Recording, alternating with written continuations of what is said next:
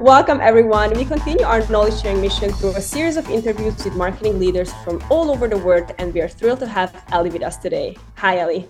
Hi, everyone. Welcome to CMO Chats. My name is Ellie Ahmadi, and I'm the CMO at Sago. What does your company do exactly? So we are usually hired by clients, whether it's design, provide them with the platforms or the technologies to run their market research. So this could be anything from a you'd like to run an online survey, you like to have a moderator for a focus group that you'd like to run. You could want to have facilities where you want to do a market research group. You want a platform to do it yourself where you can allow folks to do brand testing, concept testing. You know, we offer the QualBoard qual meeting which are some of our more well-known products, which, you know, very similar. You can conduct online meetings and do research with your clients and the people that you want to hear from. So we do a lot of different things. We are probably one of the most comprehensive suite of solutions in market research. As the CMO of this company, what is the main marketing focus for you currently? Well, actually, I just wrapped up the big rebranding. So we were for about a year and a half, we've been working on this rebranding. So, like I said, we are now Sago. We used to be called the Schlesinger Group for about 57 years. So when I joined, this was the the huge shift that we needed to make based on all the acquisitions that we made that have made us this comprehensive suite of solutions. So that was the big initiative. We just launched that in March. So now we're kind of going back to the basics of how do we help salespeople fuel the pipeline? How do we cross sell, upsell? How do we maintain our get in contact or reach our customers where they want to be? And how do we connect with them to help and solve their problems? So that's really the main focus, I think, of most organizations right now. When it comes to these campaigns or other particularly innovative or successful marketing campaigns that your team has recently executed, is there another example that you can share with us perhaps? We run a lot of campaigns focusing on our different products. So really building our products, for example, what I mentioned, the QualBoard, Methodify is our DIY platform, right? So we're running campaigns to educate our clients of what these different tools are providing for them and what kind of technologies that they can use. So we're testing in multiple channels and platforms and understanding where our clients are and how they use our content and what kind of content they're looking for. So as part of the rebranding, we try to combine the rebranding with the go to market on these products. You know, we came up with the Just Say Go campaign.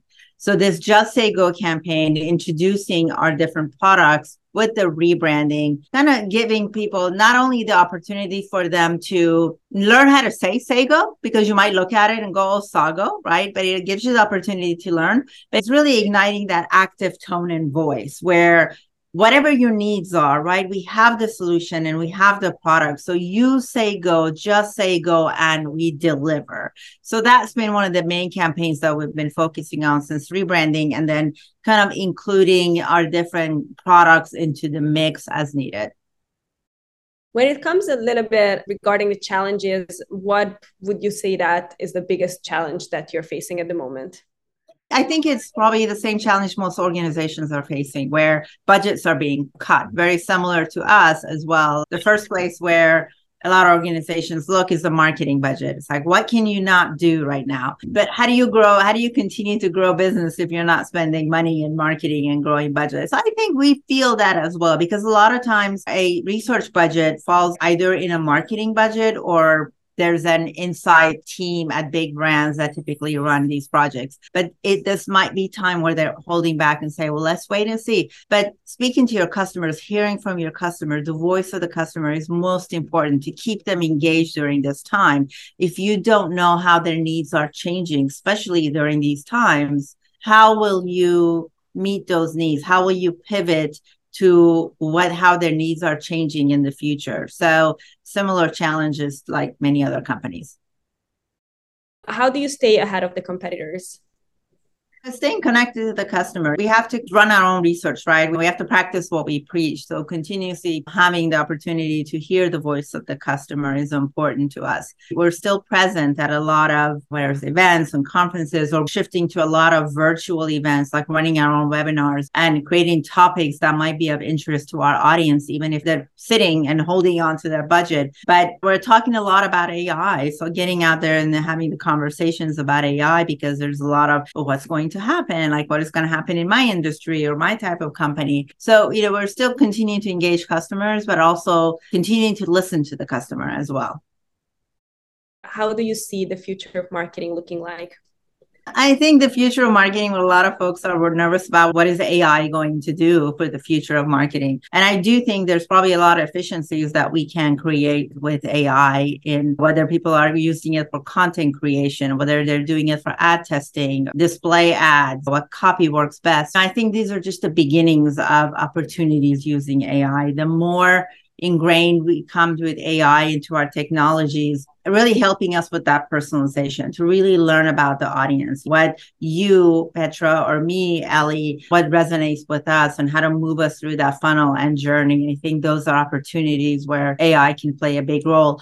Will it create some challenges in marketing? Sure, but I think jobs will be shifted. It doesn't necessarily mean that a lot of jobs will be cut because you still need humans to run a lot of this. Like we use it to create content. I've used it today to create multiple contents just for my personal use, but I still need to read it and I still need to adjust it and I need, still need to put my own authentic voice on it. So I do think that the future of marketing is going to look different, but hopefully for the better how does if your company at all integrates sustainability to its overall marketing strategy Inclusivity has been a huge part for us. I think we published a number of papers or thought you know leaders from our HR team on DEI, for example. So that is something that we're passionate about. That is something that we've talked about. That is something that we participated in. So I think that's one area that we're really using that sustainability and ensuring that our audience is aware of the fact that this is an important social responsibility for us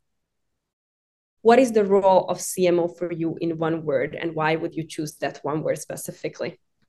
I would say pivot, pivoting, because as a CMO, you constantly have to pivot. And if you truly listen to the customer, or if you're very data driven, like I have been, you have to be mindful of what is telling you, right? And be flexible enough that you have to pivot in different direction. We used to talk about these five year marketing plans and strategy. You know, those don't exist anymore. Even if a one year plan, it's nice to create one to give people a vision and a goal but you know very well that during that year, I mean, look at where we are right now. You're going to have to make some changes and you're going to have to pivot from that strategy. So, staying flexible and pivoting is very important for CMOs any other career advice that you would like to share with future other marketing leaders? Data, I would say learn and understand data understand how to measure it, understand what to look for, understand what KPIs mean, understand what is important to a different audience, right? As a leader in marketing, uh, or even someone coming into marketing, you're always going to have someone looking for you for some piece of data. How did the campaign perform, right? How do we use this channel? How does this content do? How do you be feeling the pipeline? So understanding the metrics and the data can only help you. Well, yeah. thank you so much. With that, Ellie, this brings us to an end. It's been a pleasure speaking with you, and thank you so much for your time. Thank you so much. Take care.